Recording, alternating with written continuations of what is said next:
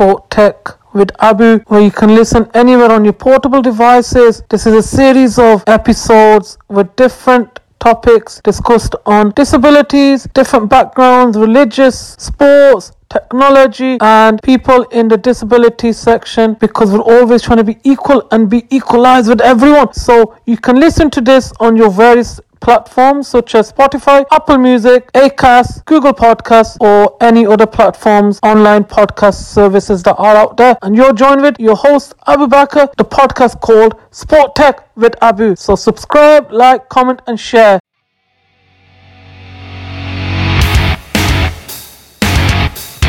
This is Sport Tech with Abu.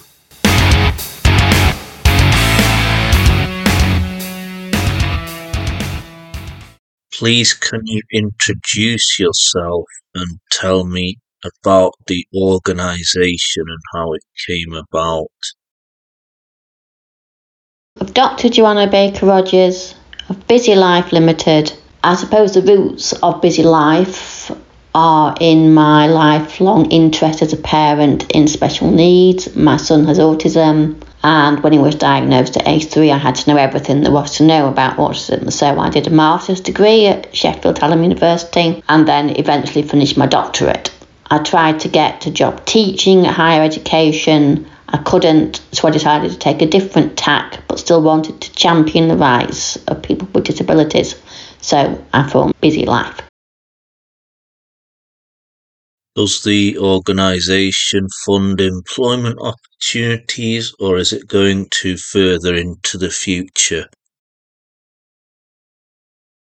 Well, I'd love to be big enough to fund employment opportunities, and it was something I would definitely want to do in the future. At the minute, Quick Life is a very new online magazine and we really don't make that much uh, money. But yes, that's something that I would like to do through perhaps sponsoring someone, giving paid employment to people with disabilities, and perhaps voluntary work opportunities too. What is preventing employers from ex- selecting people with a disability? Well, I think they're a bit scared, to be honest. Disability is still a very unknown quantity. If we are still talking about how to champion women's rights in employment, well, then disability rights must be decades down line. I think there's lots of misconceptions about what someone with a disability can do, particularly in the world of work. Can people do more to support people with learning disabilities? Well, I think you need to be kind. All we need is more kindness in our society. I think that they need to reach out, they need to communicate with them on their level and how they do it and not expect them to be able to do things as someone with a average IQ or higher would be able to actually do. Can employers facilitate better for those people with a learning difficulty if it takes them more time to process than normal? I just think it's a, um, a, reasonable adjustment where you have to give them more time to complete a task, perhaps not speak an instruction, write the instructions down, um, and perhaps break down the task into components that the person with the learning difficulty can understand. People with a learning disability or learning difficulty doing enough to spread awareness that there is something that's preventing them from learning at a normal pace. Well, I think this is a difficult one, really, isn't it? Because if you've got a learning difficulty, you've got an extra barrier to actually spreading awareness about your special needs. I think the key is is to get people with learning difficulties out there more, in the media more, in the world of work more, in the world of education more, then they will become more obvious in society and people will understand that they learn, but not at the same pace as the majority of the population. Do you think that there is enough work going into helping disabled people? Well, I don't think there's ever going to be um, enough work, to be honest. Whilst this group of people feel they are being discriminated against, there is still definitely more work to actually do. Why are there not enough people being selected based on their disability rather than for their natural ability? I think it's because it's not a level playing field, is it? Um, I think that people with a disability are regarded as lesser than other, particularly in the world of work. I think there's lots of social barriers and lots of misconceptions that need to be overcome um, in order for them to be selected on their natural ability. Why is there such a high discrepancy between disabled people and neurotypical people? Well, I think that's because um, neurotypical people, it's regarded as how you should be, how you should aspire to be. And I think for disabled people who maybe have a different neurotype, they've got lots of social barriers to overcome and the neurotypical people that hold the balance of power in society might not really want them actually to be treated as equals. This is Sport Tech with Abu.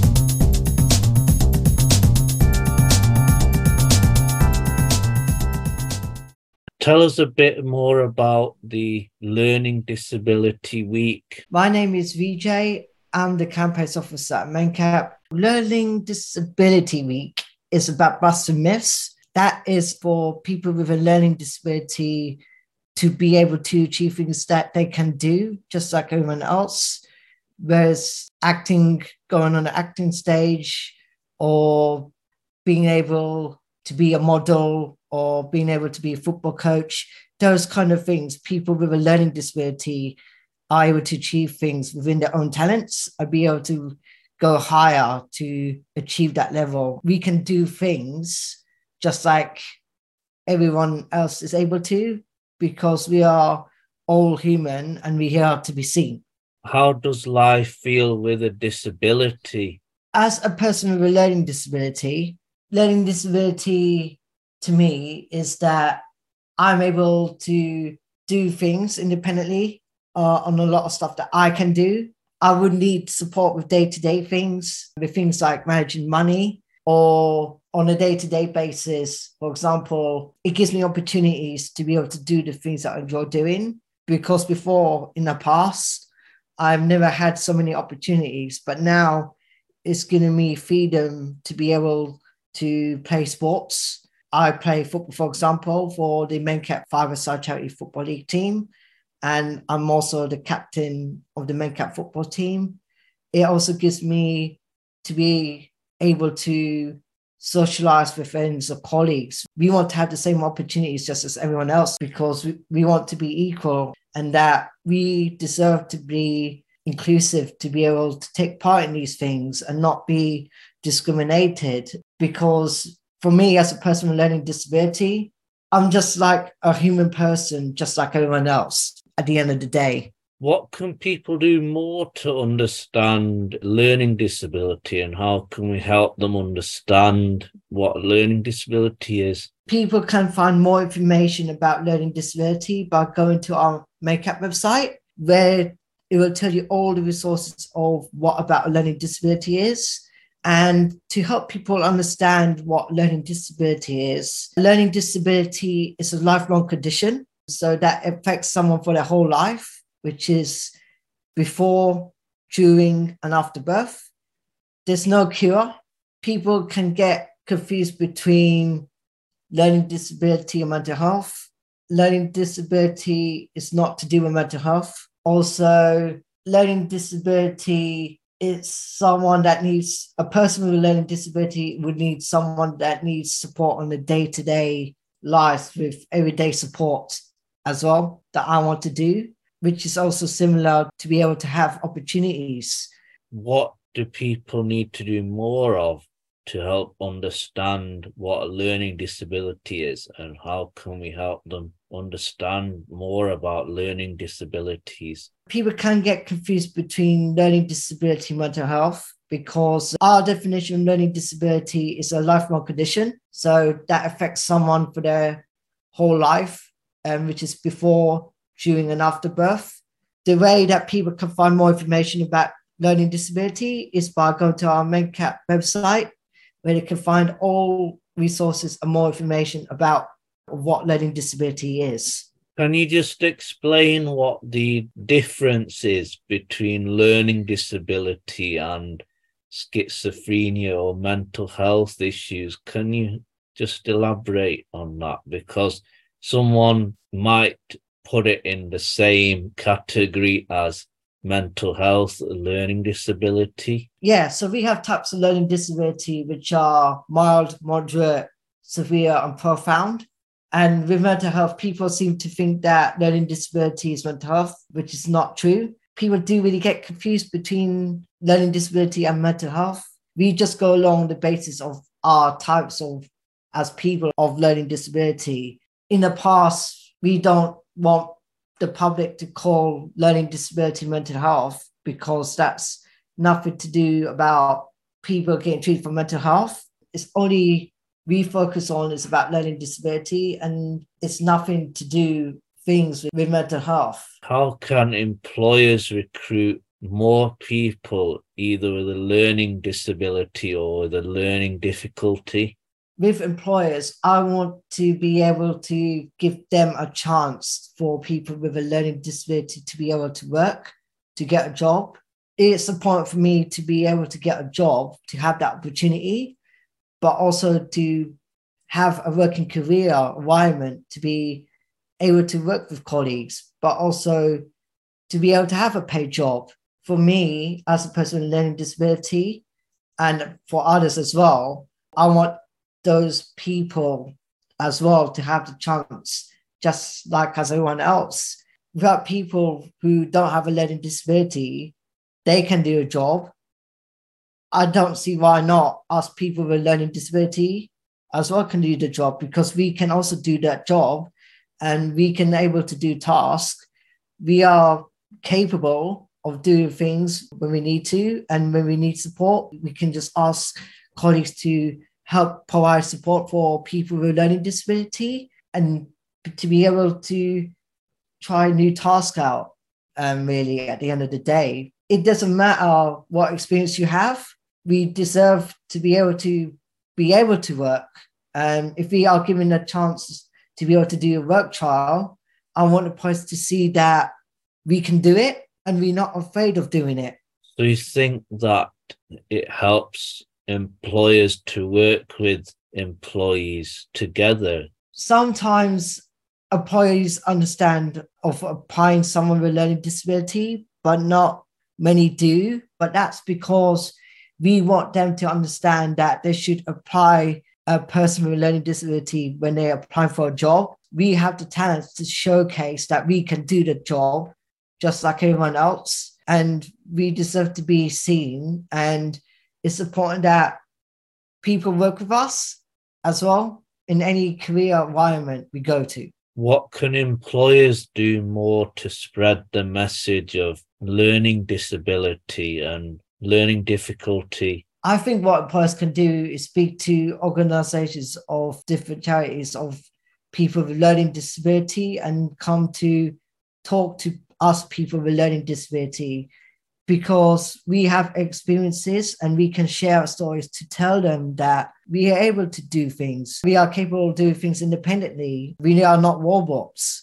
We are just normal human beings. You think it's important that we have a mix of friends in a group so we can help understand each other better. It's important to have friends and colleagues around people. It's important to work together as well. It's about helping each other out at the end of the day because, like you, as they say, like you're never on your own.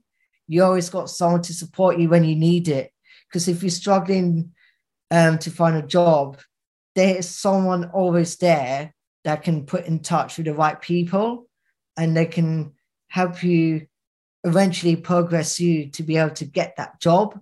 It, it will take time, but it will come eventually for you to be able to achieve that dream that you want to be and want to go into. What can recruitment staff do better to engage people of diversity and recruit more different people from different backgrounds? As people with learning disability, it's important that recruitment people employ a whole diverse of um, people with learning disability from black and asian ethnic minority to white to any ethnic minority. It's important that it's all mixed but not one size fits all.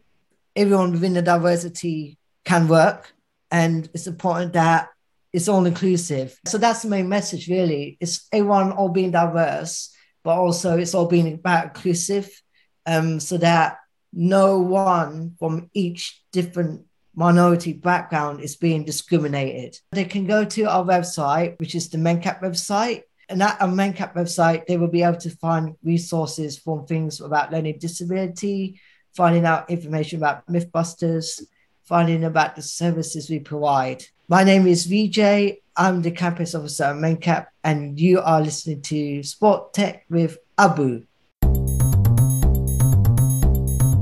This is Sport Tech with Abu.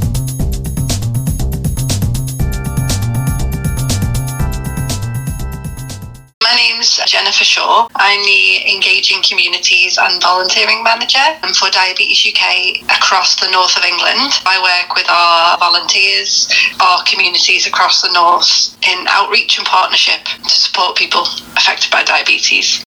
Could you tell a bit about Diabetes UK and this event that's happening this week from the 12th till the 18th of June? Diabetes UK is the largest charity leading the fight against diabetes. We're here to support people affected by all, all types of diabetes. We offer lots of information and campaign to improve the lives of people with diabetes. So we have a helpline, which is 0345 123 2399, where people can call and get advice on anything to do with diabetes and living with diabetes. And as you said, this week is uh, National Diabetes Week. That's for ourselves, um, for healthcare professionals working in, in diabetes, and anybody living with, with, diabetes to come together to make a change, uh, make a difference um, for, for people affected by diabetes. Our kind of theme this year is kind of more than a number. So often people living with diabetes will have to be aware of their foods, carb counting, calorie counting. Um, they've got technology that supports them to track their blood sugars, to make sure they're taking the right medication, the right insulin dosage every day. Our focus this week is looking at the individual behind those numbers and supporting everybody that people are more than a number and remembering that those people need support with their diabetes and to live well with their diabetes. So, yeah, this week is National Diabetes Week. Can you explain what is diabetes type 1 and what is type 2 and why do you feel that we're so susceptible to diabetes, particularly in the BAME community? Diabetes is a serious condition where the person's blood glucose level is too high. So it happens when our bodies don't produce enough insulin or the insulin we produce isn't effective. So there's two main types of diabetes. Type 1 diabetes, so that person can't make insulin. Usually they will have to take insulin through injections and that's a lifelong condition. And there's type 2 diabetes, where the insulin the person makes either can't work effectively or we don't produce enough of it. Now, they're both different conditions, but they're both very serious. We know that um, the risk factors for type 2 diabetes, they're really complex and there's lots of them. Um, so they include things we can't change, so our age, our family history, and our ethnicity. Um, and also if we're living with overweight or obesity. But we also know social deprivation is a big issue for type 2 diabetes. So factors such as income, education, housing, access to healthy food and access to healthcare, we know they're, they're strongly linked to an increased risk of developing several health conditions, including obesity and type 2 diabetes. Um, in terms of ethnicity, we know that type 2 diabetes is two to four times more likely in people of South Asian descent and African Caribbean or Black African descent. Um, we don't know exactly why this is, um, but the important thing is that type 2 diabetes isn't inevitable and there are things we can do to reduce our risk. And we do have a risk tool um, at Diabetes UK, which is on our website, where you can find out your risk of, of developing type 2 diabetes. We do know that having a close family relative with diabetes will increase your risk of, of developing diabetes. Um, so, as I mentioned briefly before, we've got our um, Know Your Risk tool on our website, um, and it's free and really quick to, to carry out. So, if anyone's concerned about what their risk of developing type 2 diabetes it's just a few simple questions based on those risk factors. So, age, ethnicity, family history, but it also it looks at your waist size, your BMI, and um, if you've got high blood pressure. So that's really important because type 2 diabetes is serious, but it's not inevitable. So if you know that you're at increased or high risk of developing type 2 diabetes, there's lots of support available to help reduce your risk, and, and you're not on your own. At Diabetes UK, we have a lot of support, um, and the NHS have a prevention programme as well that's um, free and accessible for, for people in, in England. We know that about half of the diagnoses for type 2 diabetes could be prevented or delayed.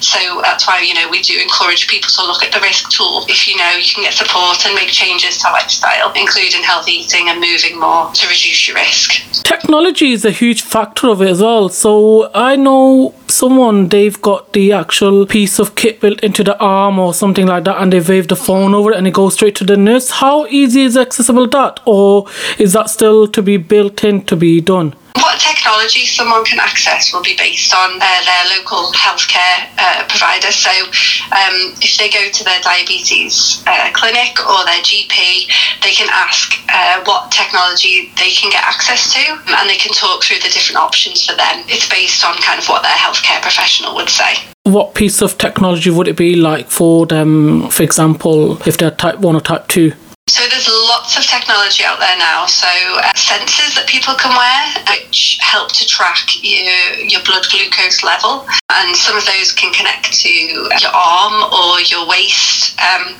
some people have finger prick testing, where they will um, prick their fingers to, to draw blood to, to check their blood glucose levels. So there's lots of ways to, to measure your, your blood glucose level in terms of delivering insulin for people with type 1 diabetes, but also some people with type 2 diabetes. Some people use injections or what we call a diabetes pen, and some people have a pump that's connected to them that delivers the insulin. So there are lots of ways to, to do that as well. So there's lots of different technologies. So that's why we encourage people to speak to the healthcare professional to have that conversation around what's right for them. The toolkit that you're telling us, uh, could you explain how that came in and whose idea was that? It's quite a good tool to have in there because some people might not know how to control their diet, what they're eating with the sugar or sweet, or what they shouldn't be eating. So, where did this actually toolkit come from and who created it? Our Know Your Risk tool was developed by Diabetes UK, the University of Leicester,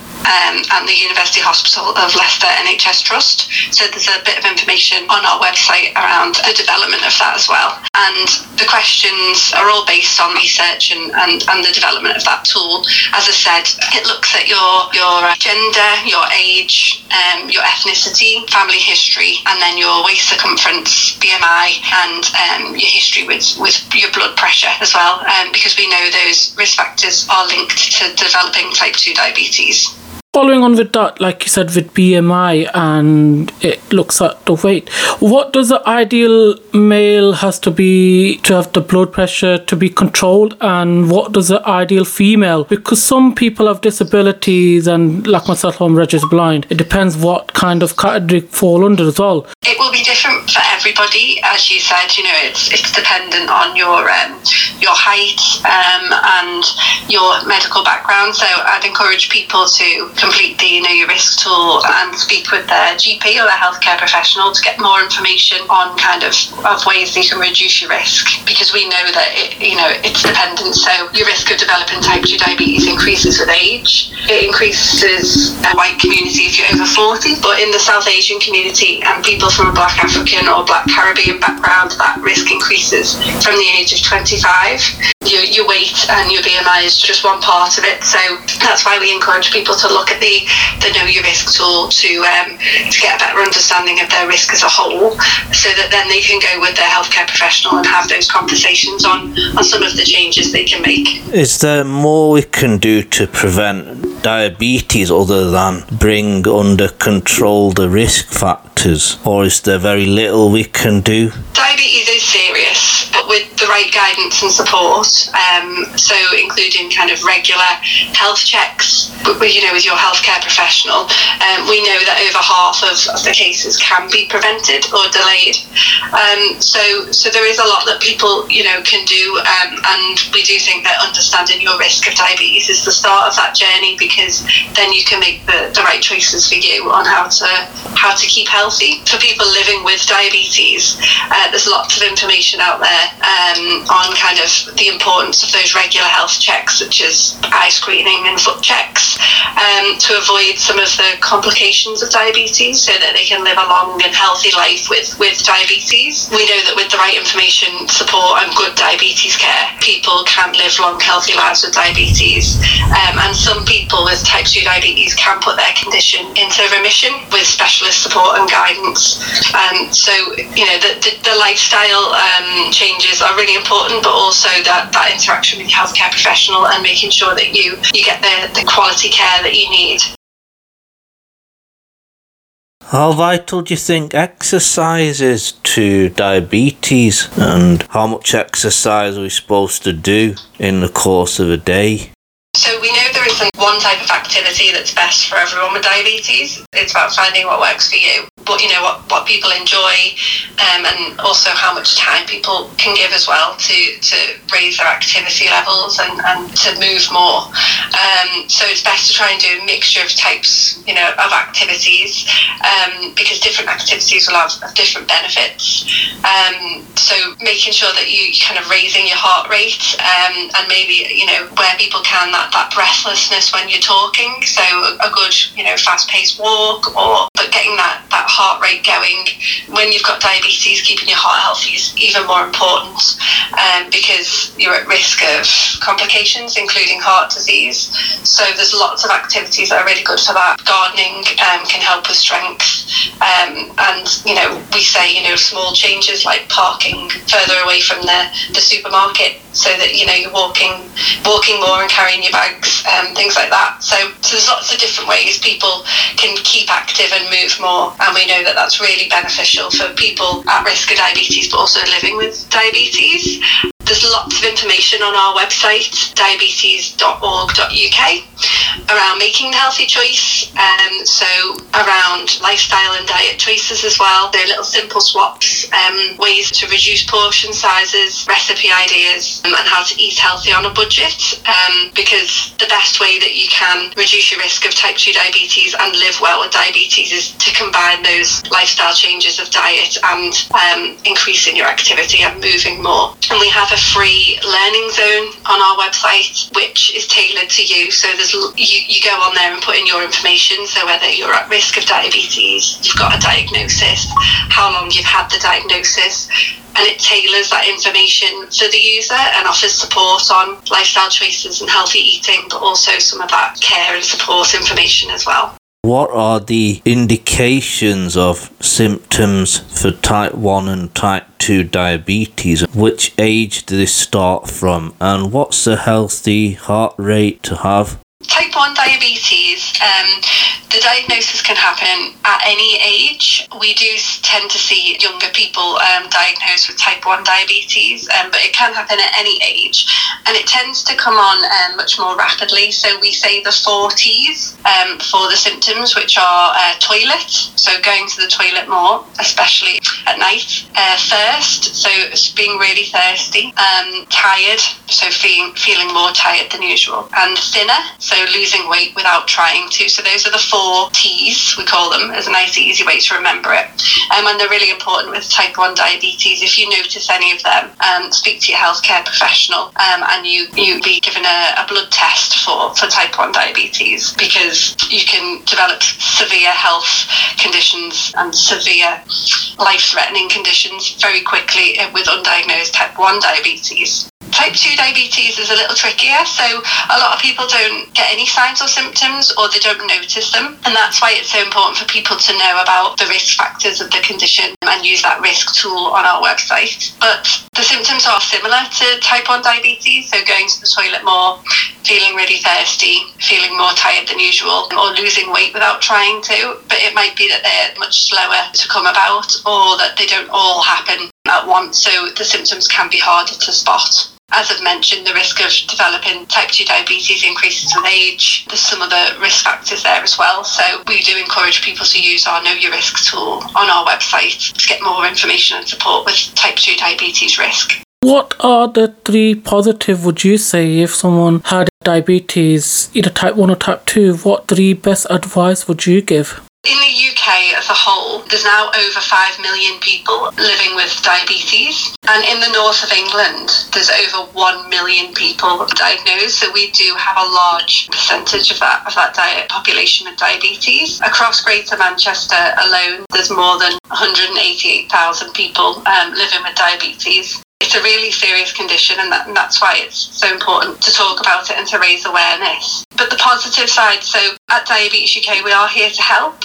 So we can offer support and advice and we've got lots of information and resources. So our helpline are a team of highly trained advisors and they can provide specialist information and advice on all aspects of diabetes. Um, the number is 0345 123 2399. But we've also got that local element of support. So in the north of England, we have a Facebook group for support, which is run by our staff team here at Diabetes UK. And you can find that by searching for Diabetes UK Chat Your Friends in the North. Our North team are also available over the phone on 01925 653 281 or over email at north at diabetes.org.uk we've got so much information and support for people out there. Um, so we really would encourage anyone to get in touch with us if they if they want to connect or if they um, need any information or support to, to help them with their diabetes. How was your involvement with the Diabetes UK and how did you find out and how is your going forward with this as well? What have you got planned in the future with Diabetes UK? I'm really lucky at Diabetes UK because I get to work with our fantastic volunteers, um, supporters, and, and partners across the north of England. Um, so we have a brilliant network of volunteers in Greater Manchester, and we have peer support available in Greater Manchester. So if anybody is living with diabetes or at risk of diabetes and they want some support, I'd encourage them to get in touch with our local team on 01925 653 281 and we can put them in touch with someone local to have a conversation and a chat. And those volunteers are brilliant and, and they're really supportive. I also get a chance to work with like minded organisations across the north and we're all working towards the same end goal to tackle health inequalities and to improve the lives of people living with or affected by diabetes. So I'm really lucky in my role. I get to work with some fantastic people. What can we do to tailor our diet to suit a better lifestyle? At Diabetes UK, we know that eating a healthy, balanced diet is important for everyone, and not everyone who's at risk of developing type 2 diabetes is carrying extra weight, but it's still important to make those healthier food choices where we can. So it's not always easy, and we know that things like the cost of living can impact the decisions we're able to make regarding what we eat and what we can buy in the shops. But there is lots of information available available on our website to make the healthy choice, the easier choice, and the affordable choice, including kind of guidance on simple swaps and ways you can reduce portion sizes, recipe ideas, and, and, guidance on how to eat healthily on a budget. We've also got lots of information on our Learning Zone, which is a free online resource, which includes support on healthy eating. So I'd encourage people to head to our website, diabetes.org.uk, to find out more about that healthy balanced diet and what we recommend um, for some of those swaps for, as you said, those those cravings and some of those nicer foods that we want to eat. At Diabetes UK, we have a helpline which is available for people to access that specialist information and advice on living with diabetes. And you can call our helpline on 0345 123 2399. And our website is full of information and support around the different types of diabetes, um, healthy eating and, and lifestyle as well. And that's www.diabetes.org.uk. At Diabetes UK, we also have our regional team. So um, we're based in the north of England. And so if you want to get in touch with us um, or find kind of local volunteers or supporters to get in touch with, you can reach us on 01925 653 281 or you can email Nor at diabetes. Diabetes is D I A B E T S for more information. My name's Jennifer Shaw. I'm the Engaging Communities and Volunteering Manager for Diabetes UK across the north of England. You're listening to Sport Tech with Abu. Thank you for listening to the Sport Tech with Abu today with various of platforms of interviews specializing in their special needs and various of topics that we cover every episode. So Please give us a like, comment, share, and please subscribe to the Sport Tech with Abu. And also, you can find me on my various of social media platforms as well, such as Instagram, Facebook, Twitter. So, Facebook page is Abu Bakr Sports and Technology. Facebook ID is Abu Bakr Ishtiaq, and Twitter is Abu Ish 30. That's A B U I S H 30 as the number 30. And my Instagram is Abu Bakr. That's A B U B A K R I S H T I A Q. So please give a like, comment, share, and subscribe to my Sport Tech with Abu because we cover every angle